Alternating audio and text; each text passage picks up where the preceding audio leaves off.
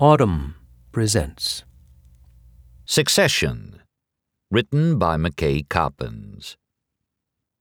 The empire begins with a brothel. It stands, sturdy and square, at the heart of a gold rush boom town in northwest British Columbia, a monument to careful branding. The windows of the Arctic restaurant have no signs offering access to prostitutes. Even in a lawless Yukon outpost in 1899, decorum rules out such truth in advertising. But Friedrich Trump knows his clientele.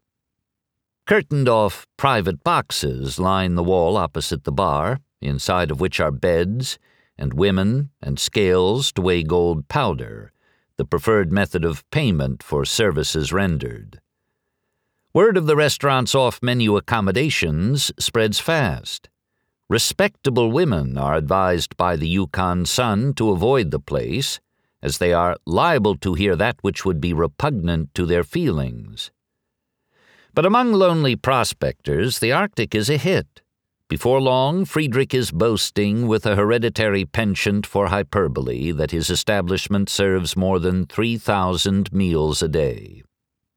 It's true that he has plenty of customers. 100,000 men have raced north in search of gold at the twilight of the 19th century, hypnotized by a shimmering mirage that Friedrich himself must have recognized.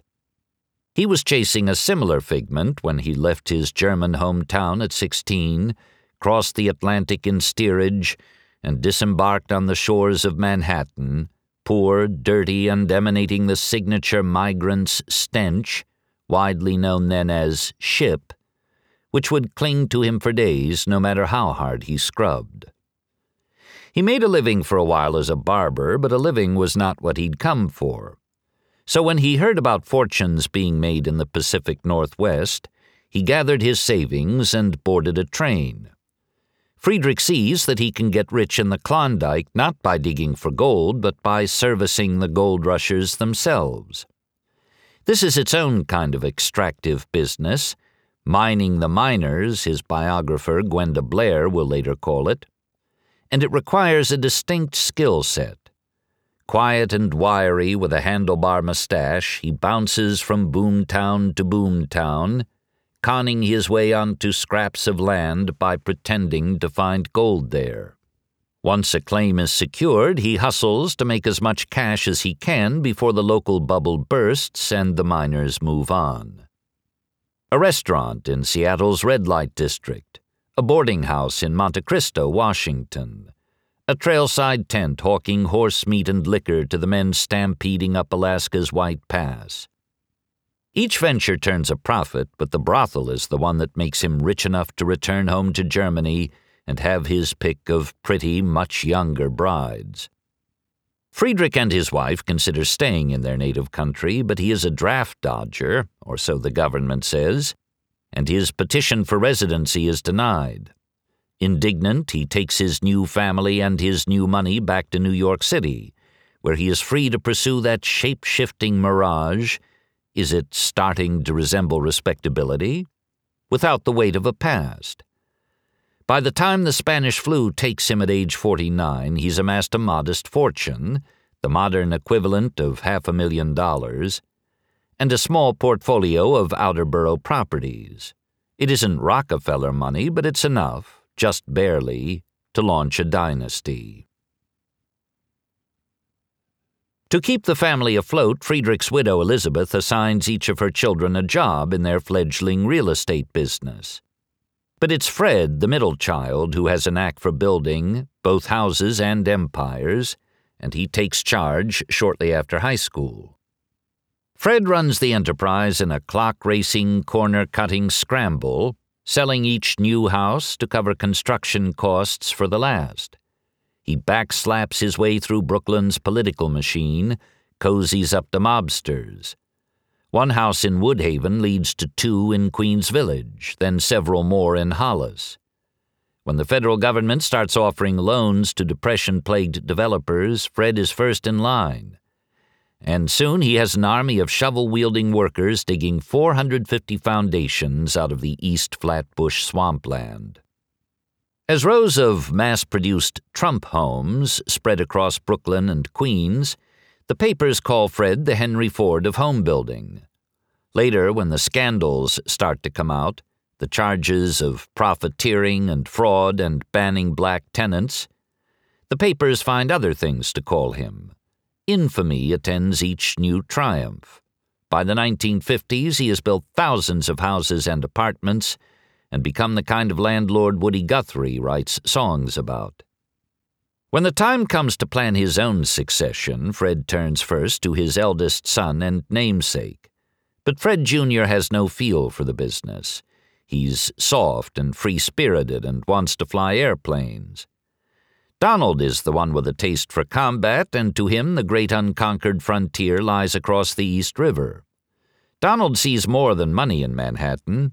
He sees fame, status, entree into elite society, things the Trumps have never had. The market on the island is crowded and hostile, but Fred and Donald work closely to plot their invasion. Together they cook books, fleece investors, and fool one regulator after another. Some of the scion's schemes pay off. Others prove disastrous. But his signal achievement is forging the Donald Trump persona itself. That high-flying playboy, that self-made man, that larger-than-life titan the tabloids can't resist.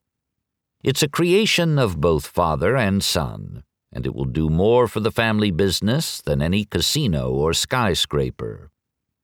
Today, a photo of Fred sits in the Oval Office, looking out on an empire much vaster and more powerful than even he could have imagined. And while the president writes his chapter in history, the next generation waits in the wings, jockeying for position, feuding over status, knowing only one of them can be the heir. 1. They stood shoulder to shoulder, Don Jr., Ivanka, Jared, and Derek, watching the conquest unfold on TV. Ohio was theirs, then North Carolina, and Florida, too. The vaunted Midwestern blue wall was crumbling on live TV as ashen-faced pundits muttered about the electoral map. The scene was surreal and delicious.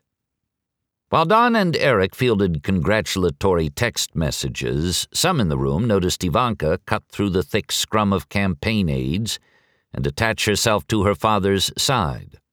"Did you hear that, Dad?" she asked whenever the TV delivered good news, expertly guarding his attention just as she had since she was a young girl. Around midnight, the family realized they would need a victory speech. No one had bothered to write one because Trump wasn't supposed to win, at least not electorally. He was supposed to go down in a spectacular blaze of made-for-TV martyrdom that all of them could capitalize on. Ivanka had a book coming out. Don and Eric were working on a line of patriotically-themed budget hotels. And preliminary talks were underway to launch a Trump-branded TV network that would turn disgruntled voters into viewers. Now they needed a new plan. One by one, they retreated from the buzzing hive on the 14th floor of Trump Tower and rode the elevator up to their father's penthouse.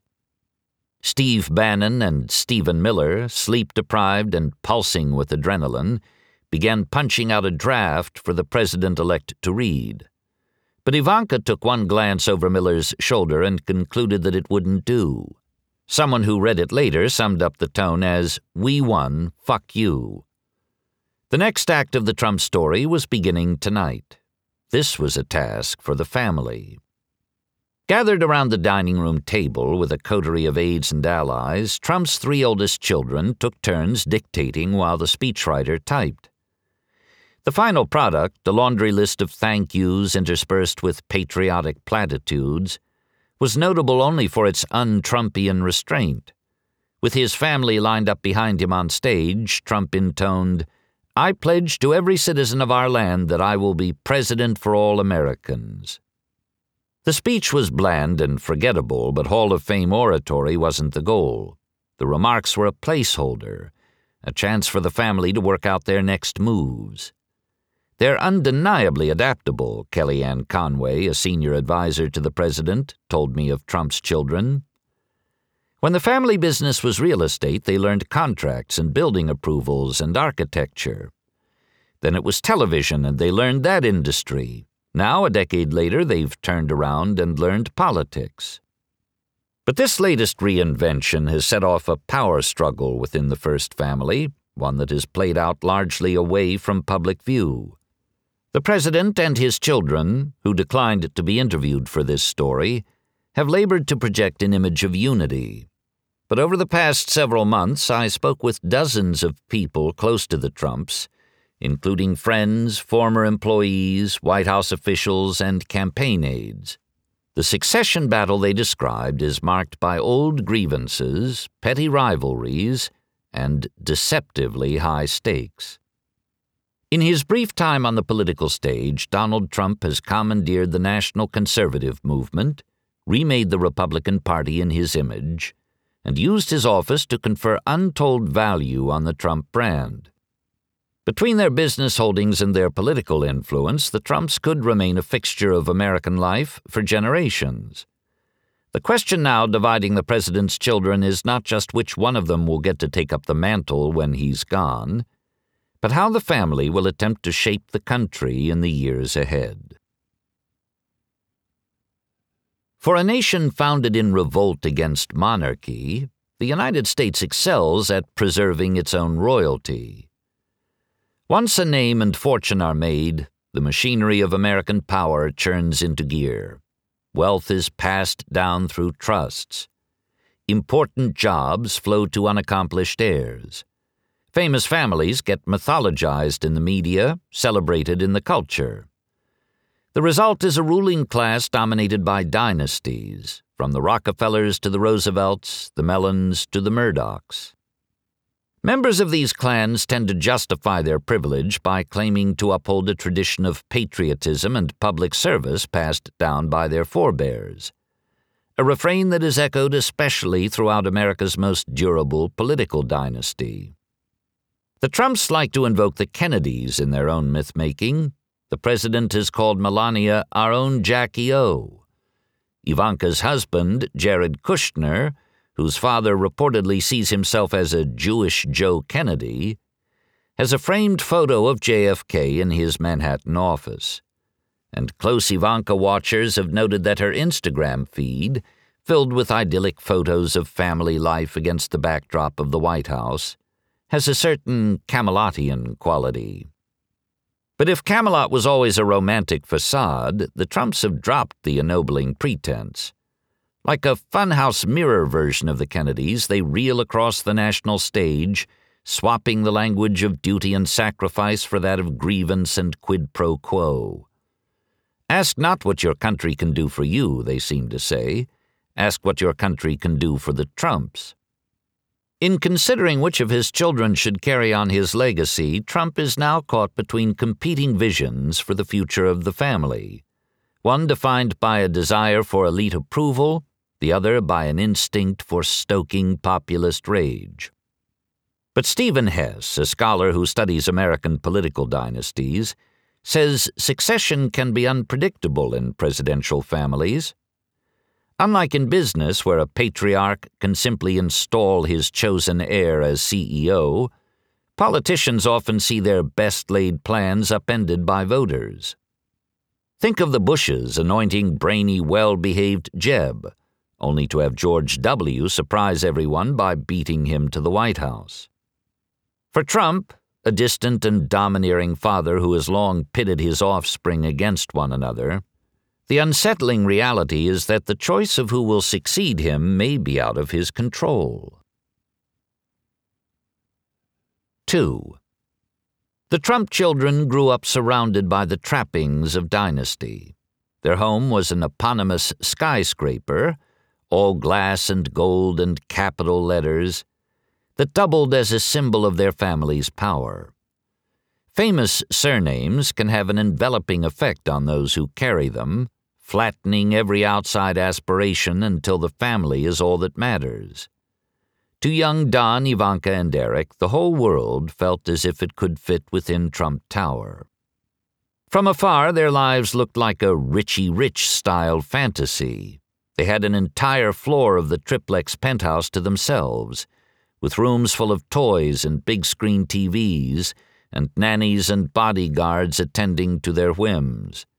Michael Jackson, their neighbor, stopped by to play video games. Limousines shepherded them around the city. But within the family, their father cultivated a Darwinian dynamic. On ski trips, when they raced down the mountain, Trump would jab at his children with a pole to get ahead of them. His favorite fatherly maxim was, "Don't trust anyone." And he liked to test his children by asking whether they trusted him.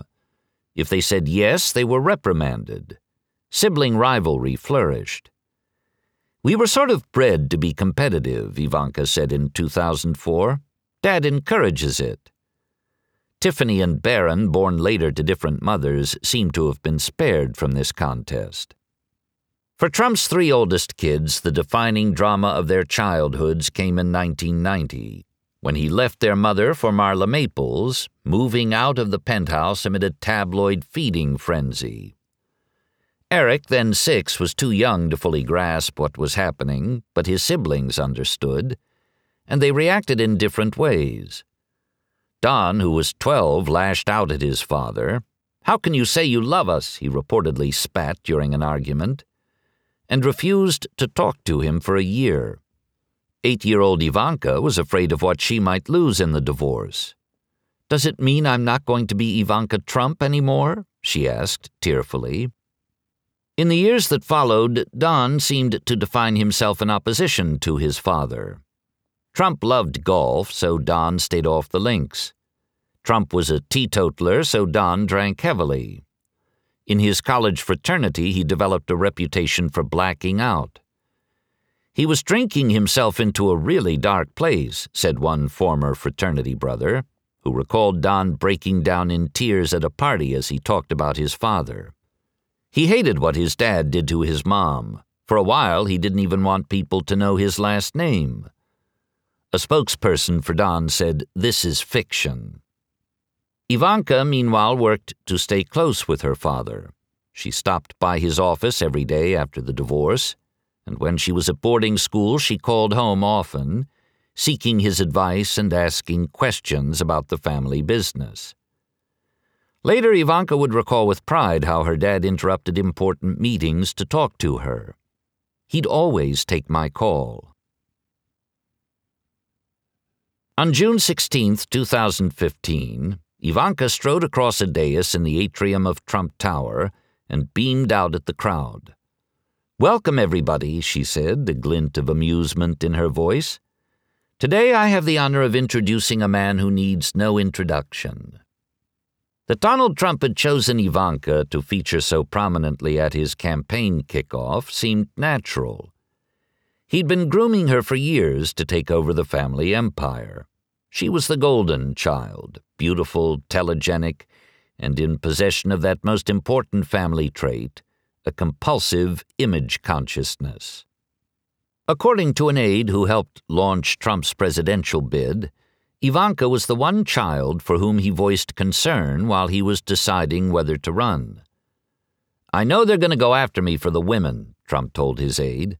"The problem is they're going to go after Ivanka, too, for the ex-boyfriends." His daughter's romantic history included a succession of problematic exes, from Lance Armstrong to James Bingo Goobleman, a D-list film producer who would later be arrested on cocaine charges with Maroon 5's bassist. Ivanka had a brand to protect, something Trump understood. She'd been tending to her image since she was a teenager, carefully evolving the Ivanka persona from party girl socialite to lean-in lifestyle guru. She had her own fashion line and a flagship boutique in Soho. Alongside Jared, another real estate scion, she had wedged herself into Upper East Side society, earning invites to exclusive charity functions and a cameo on Gossip Girl. Ivanka may not have thought her father could win the presidency, but she chose to treat the campaign as a brand enhancement vehicle. She posed for glossy magazines and sat for soft focus interviews on Good Morning America. After speaking at the Republican National Convention, she served her Twitter followers a link to the pink sheath dress she'd worn on stage and encouraged them to shop Ivanka's look. The dress sold out within 24 hours, a sign of the broader strategy's success. In the first half of 2016, Fast Company reported, net sales at her clothing line were up nearly $12 million. Navigating the campaign this way required finesse. Ivanka kept her distance from the uncouth rallies in places like Reno, Nevada, and Toledo, Ohio, while Trump riled up the country with Muslim ban proposals and Mexican rapist panics. She perched herself on a higher plane where she just wanted to talk about the issues that really mattered to her, like affordable child care and the gender pay gap. Campaign staffers grumbled that Ivanka's policy preferences were more closely aligned with Aspen weekenders than Rust Belt voters. People started to realize this wasn't about Trump's vision, one former aide told me. It was about Ivanka's ability to feel comfortable in her New York circle. But few were willing to challenge her. Rumors swirled that a state-level staffer had been fired after displeasing Ivanka. True or not, the spokesman for Ivanka declined to comment. The story reinforced an impression that the candidate's favorite child was untouchable. It all felt very Tudor, said the former aide. Aside from whispers in the bathroom, nobody would dare say anything bad about Ivanka. It was the kind of thing that would get you tarred and feathered. While Ivanka soaked up the spotlight, Don was consigned to the margins of the campaign. The two had long been a study in contrasts. Where she whispered, he shouted. Where she was careful, he was reckless.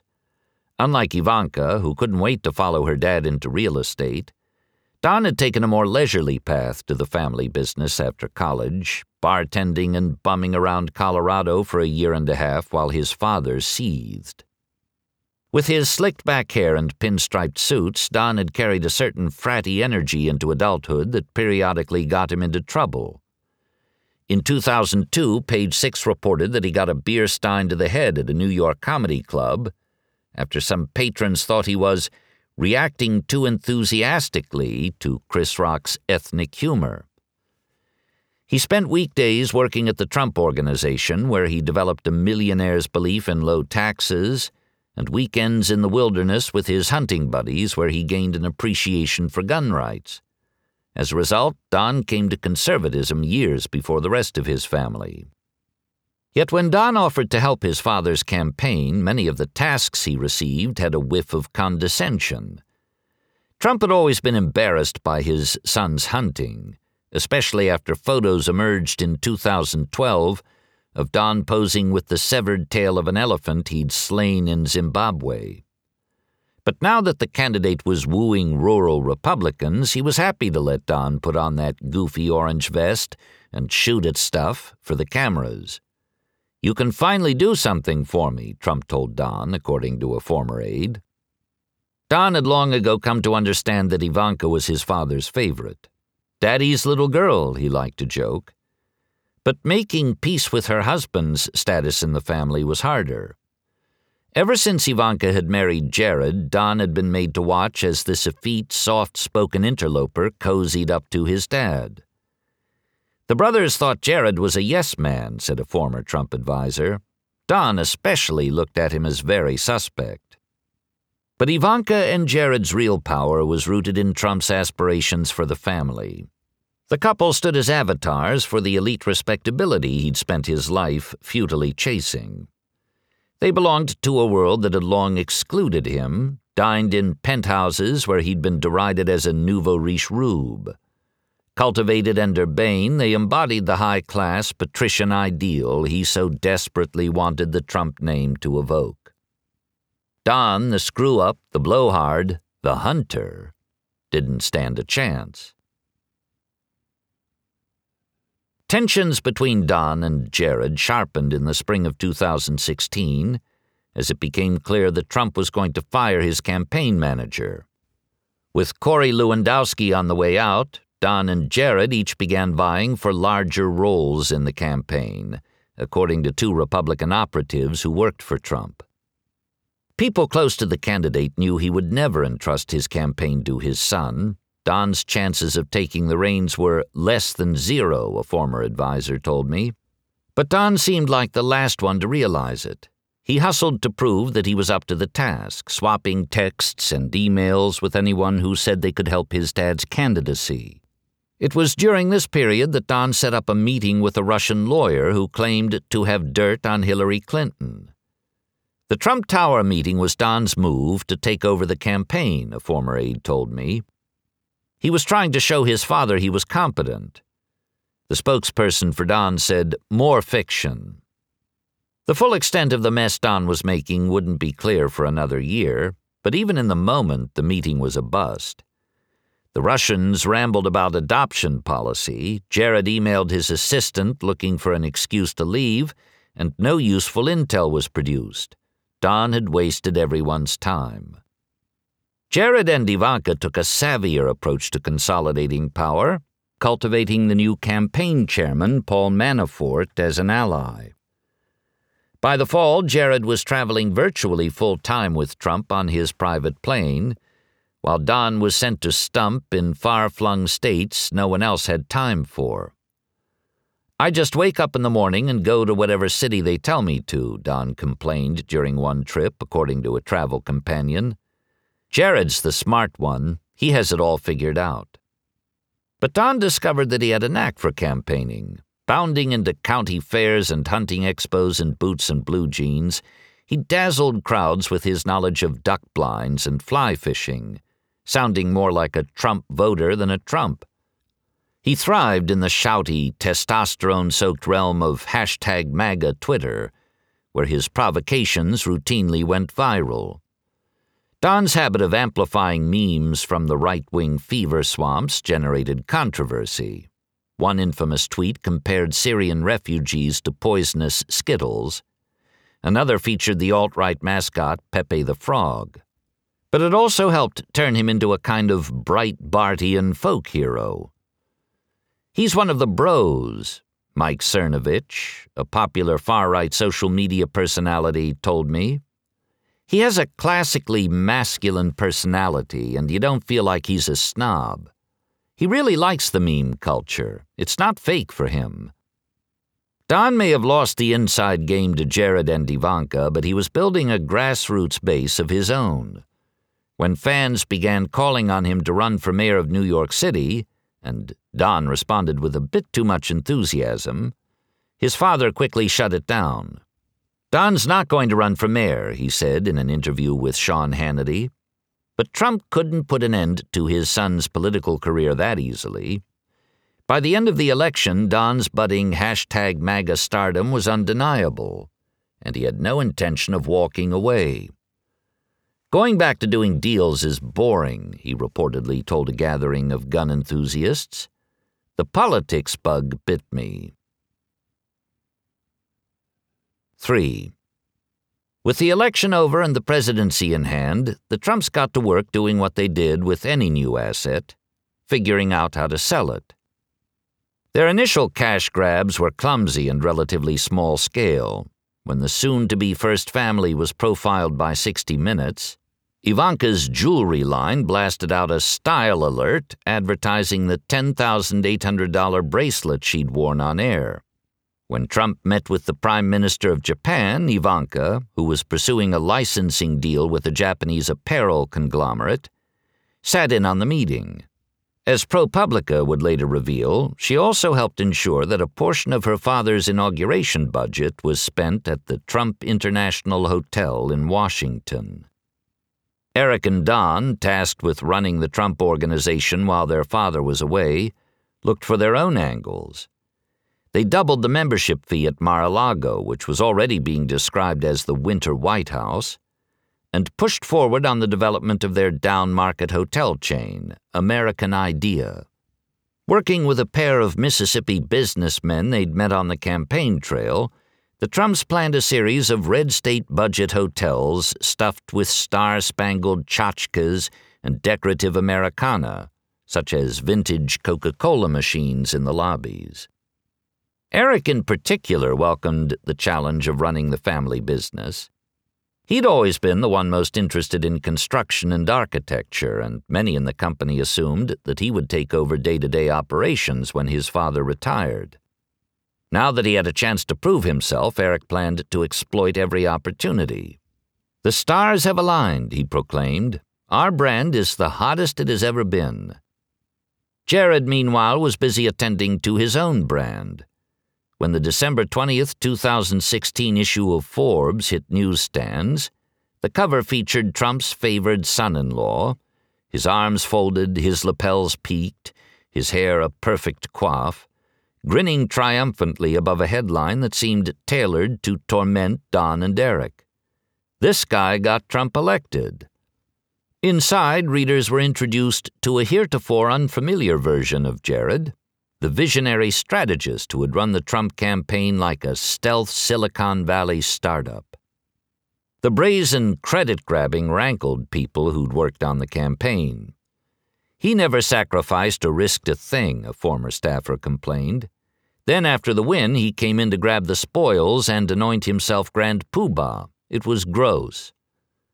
Don and Eric were similarly vexed, according to people close to the family.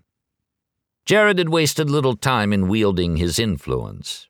Just days after the election, he'd persuaded Trump to fire Chris Christie as the head of the transition team. Christie had been the federal prosecutor responsible for putting Jared's father behind bars a decade earlier, and the dismissal was widely interpreted as an act of vengeance. But the shakeup also gave Jared a strategic advantage, allowing him to exert control over hiring for the new administration. Don was not happy with this arrangement.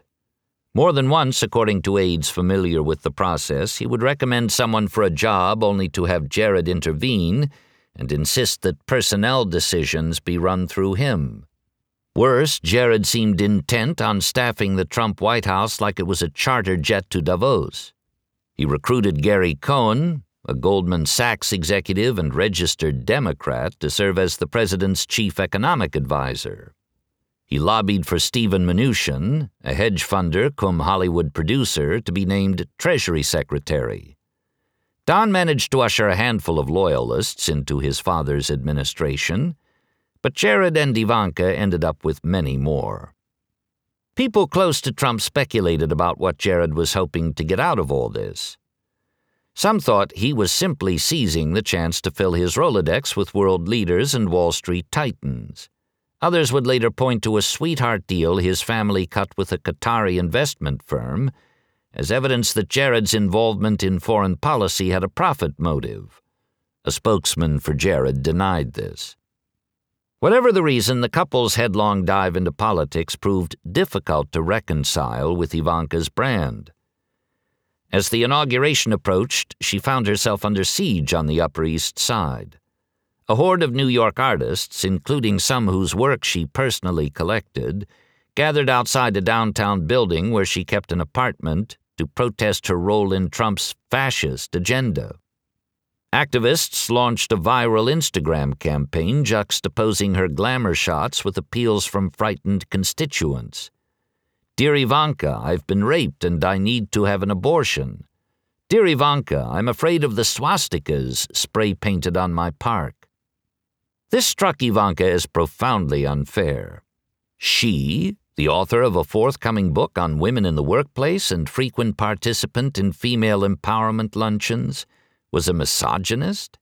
She, a convert to Orthodox Judaism and supporter of numerous respected Jewish charities, was an anti-Semite?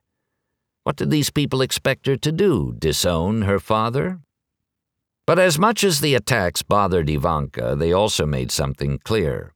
The White House wasn't going to boost her lifestyle business. If anything, the coming years would politicize it beyond repair. To take advantage of this moment, she would need to think bigger. Fortunately for Ivanka, A-list celebrities and thought leaders were now flocking to her. Leonardo DiCaprio, Sheryl Sandberg, Anne-Marie Slaughter, all of them wanted a spot on her calendar. She didn't need to sell handbags or luxury condos to command the attention of America's elite. Her proximity to the Oval Office was enough. The week before Trump entered the White House, Ivanka announced that she was taking a leave of absence from the Trump Organization and her fashion line. The seat of the family empire wasn't in Manhattan anymore. It was in Washington, and that's where she and Jared would be. 4. The American presidency has always been shaped, for better or worse, by unelected family members. Hillary Clinton was the architect of her husband's health care plan. Bobby Kennedy served as his brother's attorney general. Eleanor Roosevelt traveled the country on behalf of her wheelchair-bound husband to survey New Deal programs, and Edith Wilson is said to have effectively run the White House after Woodrow suffered a stroke. Still, modern presidents do not, as a rule, hire their children to work in the West Wing. So when, in March 2017, Trump made Ivanka an assistant to the president and Jared a senior advisor, the appointments attracted more than a few critics. Some compared Trump to a third-world autocrat stacking his regime with relatives. But Ivanka was certain the naysayers would thank her in the end.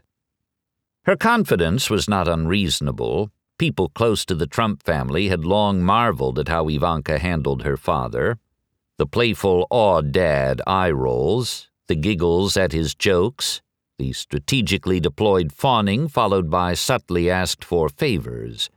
These little performances, honed over a lifetime, had taken on an almost mythical quality among Trump's friends and employees, who say no one's better at getting what they want from him. The presidential agenda Ivanka envisioned was one her former Manhattan neighbors would approve of. With her help, Trump would enact a paid family leave program and reform the criminal justice system. He would update the nation's infrastructure and preserve LGBTQ rights. Republican, Democrat, these were just labels. Once fair-minded people saw what her father had accomplished, what the Trumps had accomplished, the family's legacy would be secure. The first test of Ivanka's persuasive powers came when White House officials began drafting an executive order focused on expanding protections for religious conservatives. Ivanka, who knew the order would be seen as anti-LGBTQ, enlisted Tim Cook, the gay Apple CEO whose respect her father craved, to lobby Trump against signing it, according to a former White House aide. She also privately reminded her father that Vice President Mike Pence had faced nasty political blowback when he'd stumbled into a religious freedom culture war as governor of Indiana. Ivanka's crusade culminated one night in the president's private study, where Trump was discussing the issue with a small group of advisors. A former aide who was present at the meeting recalled Pence launching into an impassioned defense of the executive order, only to have Trump cut him off. "Mike, isn't this the shit that got you in trouble in Indiana?" he snapped.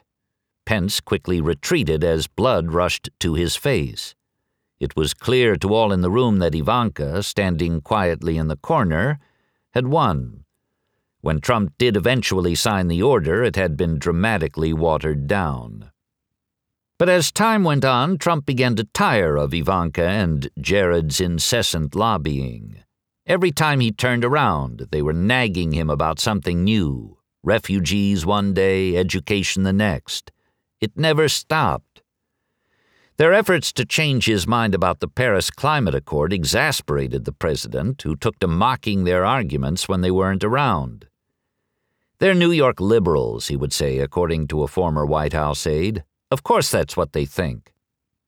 When the president withdrew from the Paris Agreement in June 2017, the illusion of Ivanka the Trump whisperer collapsed. "Look, it's time to collectively and officially give up on Ivanka Trump," Vogue declared. "Ivanka Trump is never going to come through," a New York Times op-ed announced. Vanity Fair published a savage story about her and Jared's early adventures in elite Washington, where they were widely regarded as dilettantes. What is off-putting about them, one Politico told the magazine, is they do not grasp their essential irrelevance. They think they are special. Ivanka seemed consumed by her coverage. Omarosa Manigault-Newman, who worked in the White House for the first year of the administration, recalled Ivanka derailing a senior staff meeting to complain about a Saturday Night Live sketch that portrayed her as the face of a perfume named Complicit. Ivanka was thin-skinned, Newman wrote in her memoir, and could not seem to take a joke. Ivanka's favorite child status had long been tied to the good press she generated for her dad. For Trump, everything comes back to optics, Cliff Sims, a former White House aide, told me. She is the archetype of what he wants. The most beautiful face, the most buttoned-up message, everything just exactly the way it should be. But as Ivanka became a less attractive surrogate, Trump's patience with her and her husband waned. A news story about Jared using a private email server to conduct government business prompted a presidential meltdown in the Oval Office. How could he be so stupid, Trump fumed, according to a White House official who was present. That's what Hillary did. Trump reportedly began telling allies, Jared hasn't been so good for me, and lamenting, in jest perhaps, though no one could say for sure, that Ivanka could have married Tom Brady instead. More than once, the president wished aloud that the couple would move back to New York. Ivanka reacted to her sudden loss of influence by affecting an airy just-a-daughter pose. I try to stay out of politics, she said in an interview with Fox News, a puzzling claim for a White House official. To those who knew her, it was clear she was disoriented. For the first time since she was a girl, her privileged place in the family seemed uncertain. So when, in July of 2017, Don's ill-conceived Trump Tower meeting with the Russians became public, putting Jared in jeopardy, the couple did what they had to do. Jared released an 11-page statement effectively blaming the radioactive meeting on his brother-in-law while absolving himself. In a gratuitous bit of knife-twisting, he recounted emailing an assistant, "Can you please call me on my cell? Need excuse to get out of meeting." The statement infuriated Don, according to family friends, not just for the way it threw him under the bus, but for the way it belittled him. But Jared's maneuver worked on the audience that mattered most. Watching cable news coverage of the fiasco from the West Wing, Trump shook his head wearily. He wasn't angry at Don, a former White House official recalled. It was more like he was resigned to his son's idiocy. He's not the sharpest knife in the drawer, Trump said with a sigh.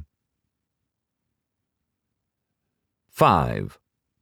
Saturday Night Live has a running bit in which Trump's two eldest sons appear in tandem, with Don portrayed as the smart, responsible big brother, and Eric as a kind of bumbling man-child. In an episode last year, Don answered questions about the Russia investigation while Eric ate Play-Doh. Real-life Don seems to delight in these sketches and has even publicly volunteered to come on the show to play himself. But within the Trump family, associates say, the brothers' roles are exactly reversed. Sequestered in Trump Tower, Don spent the first year of his father's presidency as a kind of armchair pundit, watching the news on TV and firing off tweets. He showed little interest in running the Trump organization with Eric and longed instead for the political arena. But he rarely called his dad at the White House. "I feel ridiculous bothering him," he told a reporter. And his dad called him even less. In fact, no one in the first family took Don's political ideas seriously, least of all Jared and Ivanka. You never heard them say, "We've got to get Don Jr.'s opinion on this," a former White House official told me. In private, Don complained that the West Wing had been overrun by Democrats and griped that even the true believers were too passive. Having immersed himself in the online meme wars, Don seemed to believe the White House's woes could be solved with the kind of aggressive lib-owning that came so naturally to him. Instead, his father had put his faith in a timid preppy. When photos were released of Jared in Iraq in the spring of 2017, sporting a flak jacket over his Oxford shirt and blazer, Don spent the afternoon trading gleeful text messages with friends about the Martha's Vineyard meets Mosul getup. But beneath all Don's carping was a more personal grievance. While Jared and Ivanka moved freely through the West Wing, he was stuck on the outside, his face pressed up against the glass. Everybody who works for Trump learns sooner or later that imitating him will only draw his contempt. The tragedy of Don Jr. is that he seems never to have learned this lesson. As his mother has recalled, Trump resisted when she wanted to name their first son after him. "You can't do that," he protested. "What if he's a loser?" That Don went on to confirm his father's fear largely by trying to mimic him in temperament, style, speech, and career, points to the unique difficulties of being the president's namesake. In March 2018, Page Six reported that Don's wife, Vanessa, was filing for divorce after 12 years of marriage. The echoes from his childhood were hard to ignore. The couple had 5 kids, including a daughter who was about the same age he'd been when his parents split up, and the tabloids were circling. Hoping to spare their children from the media circus Don had experienced, he and Vanessa committed to keep their no-contest proceedings quiet. He told his publicist he didn't care what reporters wrote about him, but requested that they respect his kids' privacy and keep in mind that some of them were old enough to read. Trump had been ambivalent about Don's wife. Some traced his doubts back to her teenage romance with a member of the Latin Kings gang. Others pointed to an oft-retold story about Vanessa meeting Don's dad at a fashion show and later joking that he was retarded. But the president was even less enthusiastic when his son started dating Kimberly Guilfoyle. The Fox News host had lobbied to become White House press secretary early in the administration, but Trump had shown little interest, according to 2 former aides. Even he can tell the difference between the attractive women on Fox who have a little bit of substance and those who will be derided as airheads, one aide said. Now she was gallivanting across the gossip pages with his son and posing for photos on the South Lawn. The family was friendly to Guilfoyle in person, but there were signs of disapproval. One source told me that after her attendance at a White House 4th of July party sparked a round of fawning press coverage, upstaging Jared and Ivanka, Don was contacted by an official informing him that he would need to clear his guests the next time he visited. And as Thanksgiving approached, the president made it known that Guilfoyle wasn't welcome to join the family at Mar-a-Lago, 2 Trump associates told me. Spokespeople for the White House and Don denied this. Some suspected that the president was simply fed up with the distraction the relationship posed. But according to one longtime Trump advisor, there may have been another reason for his displeasure. Over the years, Trump had frequently made suggestive comments about Guilfoyle's attractiveness, the advisor told me, and more than once inquired about whom she was dating. But while Trump may have been less than thrilled about the relationship, among rank-and-file right-wingers, Donberly, as the couple nicknamed themselves, was a hit. Appearing side by side at Republican rallies, they bantered about each other's pet names. She was Pooh Bear, he was Junior Mint, and railed against Democrats. They went on hunting trips and posted selfies with rifles on social media. Fans on Twitter began referring to Guilfoyle as the future First Lady, and she made little effort to tamp down the speculation. When an interviewer on Breitbart News' radio show made a comment about Don's political potential, Guilfoyle didn't hesitate. "I think he's the number one up-and-coming political figure for sure on the right." 6. As the 2018 midterm elections approached, Don decided to get serious about politics. He hired the Republican strategist Andrew Sarabian to help shape his press coverage and began fielding requests to join candidates on the campaign trail. Crisscrossing the country with Guilfoyle in the year that followed, Don emerged as a veritable right-wing phenom. At the University of Georgia, more than 2,000 young Republicans lined up to hear him speak. At the Conservative Political Action Conference in Maryland, he was swarmed by fans clamoring for selfies and autographs. Charlie Kirk, the founder of the student organization Turning Point USA, recalled a summit in West Palm Beach that featured conservative A-listers, such as Tucker Carlson, Greg Gutfeld, and Jordan Peterson. Don drew a bigger crowd than any of them. To the surprise of many in elite GOP circles, he also excelled at schmoozing wealthy donors, raising millions of dollars for conservatives in closed-door fundraisers. "He's as good in a room of six people as he is in a room of 6,000, says Tommy Hicks, Jr., a co-chair of the Republican National Committee and a friend of Don's. But the stump was where Don really shined. Taking the stage to wild applause from riled-up MAGA heads, he riffed and ranted and cracked jokes about gender identity. To watch Don in these settings was to see a man morphing into his father. The vocal inflection, the puckered half-smirk, the staccato "who knows" punctuating key sentences. It was as though he had studied his dad's delivery, practicing each tick in the mirror. By November 2018, Don had appeared at more than 70 campaign events across 17 states, and powerful Republicans were abuzz. "I could very easily see him entering politics," Senator Kevin Cramer told me. "I think his future is bright," said House Minority Leader Kevin McCarthy. Newsmax's CEO, Chris Ruddy, told me he'd personally encouraged Don to run for office. Sean Hannity called him a born natural leader. Senator Rand Paul went so far as to say that Don was one of the best Republican campaigners in the country. "If you can't get the president," Paul told me, "he's a close second." Notably, many of these Republicans seemed less enthusiastic about his sister. Cramer, for example, spent 15 minutes in a phone interview gushing to me about Don's accessibility and irreverence and gift for connecting with voters. But when I asked him about Ivanka, he paused. "She's a little bit harder to get," he replied politely. "Her faith prevents her from traveling on the Sabbath." Charlie Kirk was similarly careful when we spoke. "While all of Trump's adult children were helpful to the cause," he told me, "I can honestly say that outside of his father, Don is the #1 most requested speaker, and he brings the most energy to the conservative base." None of this newfound excitement about Don seemed to rub off on the president, however. People close to Trump told me he remained enchanted by the idea of Ivanka as the inheritor of his political legacy.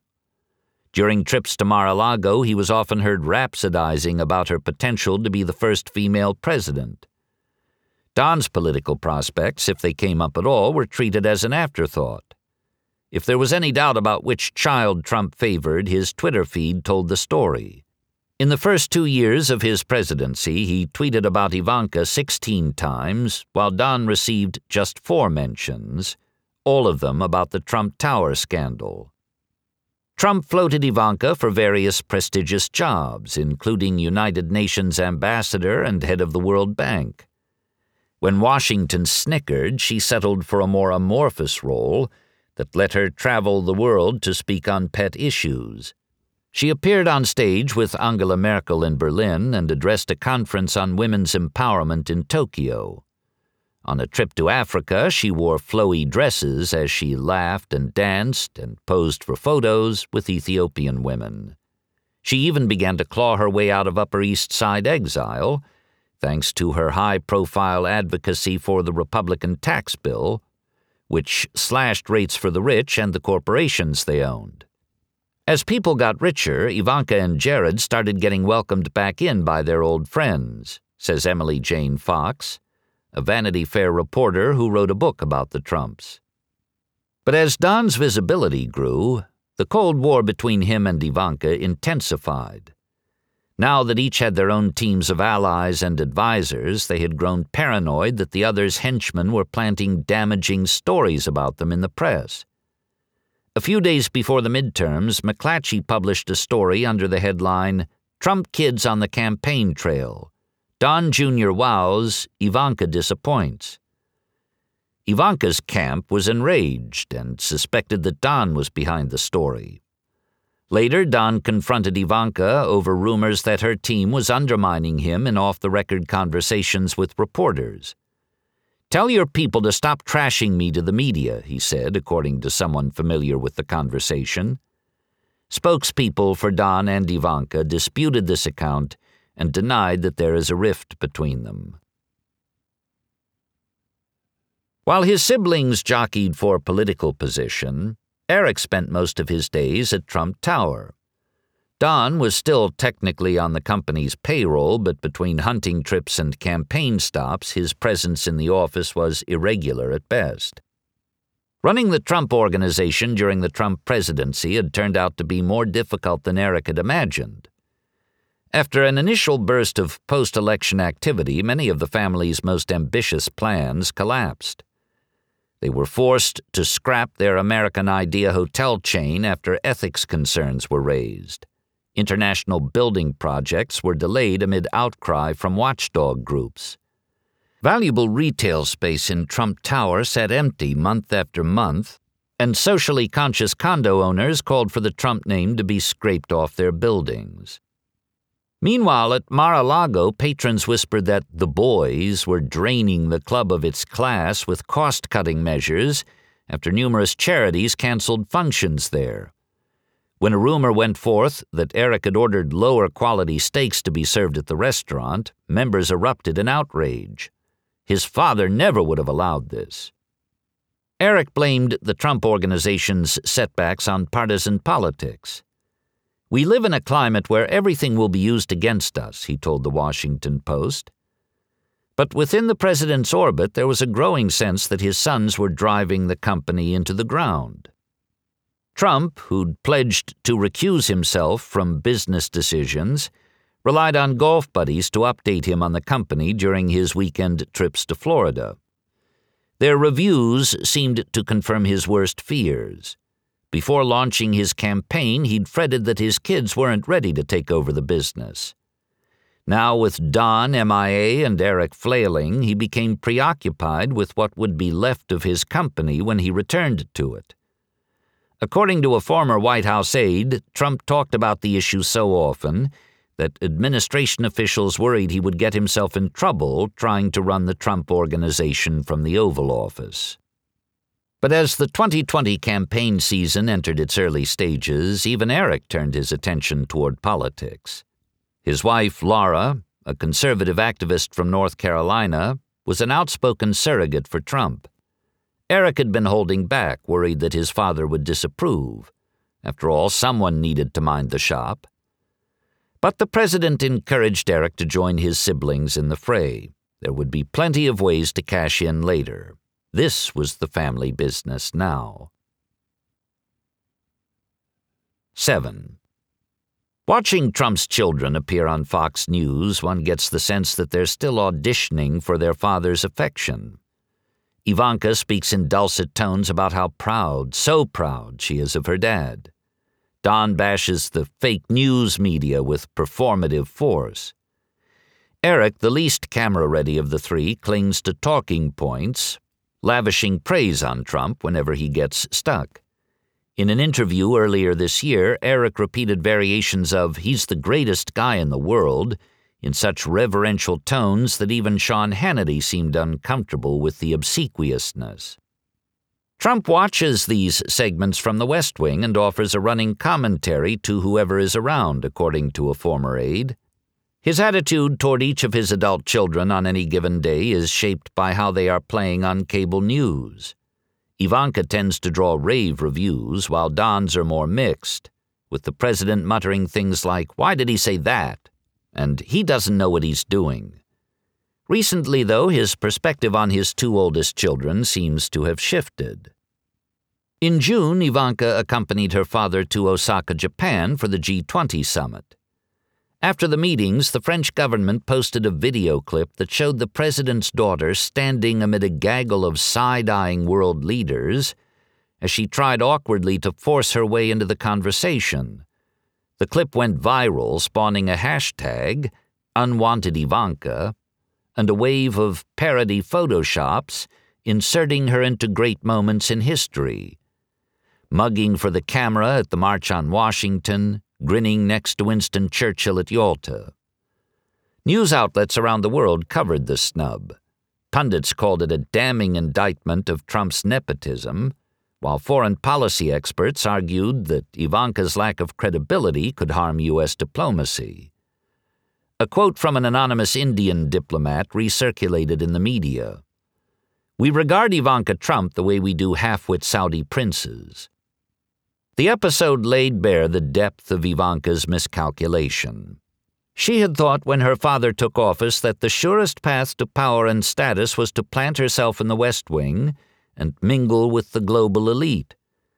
But after 2.5 years of trying to burnish her credentials as a geopolitical player, Ivanka had become an international punchline. There was, it turned out, no market for a genteel brand of Trumpism. Don, meanwhile, threw himself into his father's re-election campaign while quietly plotting his own future. According to Republicans familiar with the discussions, he considered running for office somewhere in the Mountain West, where his love of guns and hunting could help woo voters. A privately commissioned poll in Montana, passed around enthusiastically among Don's inner circle, showed that 75% of the state's Republicans viewed him favorably. In April, it was announced that Guilfoyle would join the Trump campaign as a senior advisor.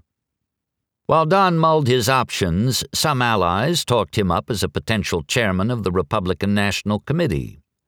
Others suggested he launch a right-wing political outfit that would allow him to hold rallies and bestow endorsements. The word kingmaker started getting tossed around. Even the president began to appreciate his son's political value. During a family gathering at the White House, Trump was overheard questioning Don about whether he'd been using the company plane while shirking his day job. A Republican senator in the room intervened to say that without Don's work on the campaign trail, the party might not have kept its Senate majority. Trump seemed pleased. "I believe it." On a steamy June evening, Trump officially launched his bid for re-election with a raucous rally in Orlando. This time, Ivanka and Jared sat in the audience, while Don, the president's most skilled warm-up act, strutted across the stage to fervid applause. Bellowing into the microphone until his voice went ragged, he crowed about crushing the bastards of ISIS and made fun of Joe Biden for groping women.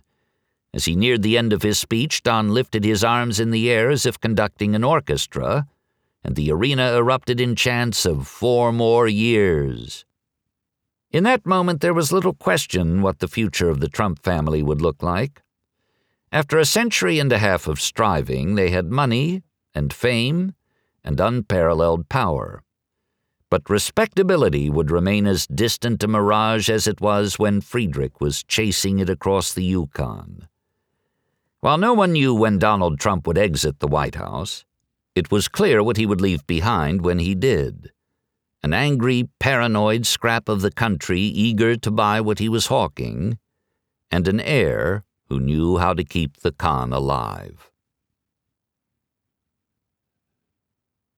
If you enjoyed this production, find the best long-form articles read aloud in the Autumn app, available now for iPhone.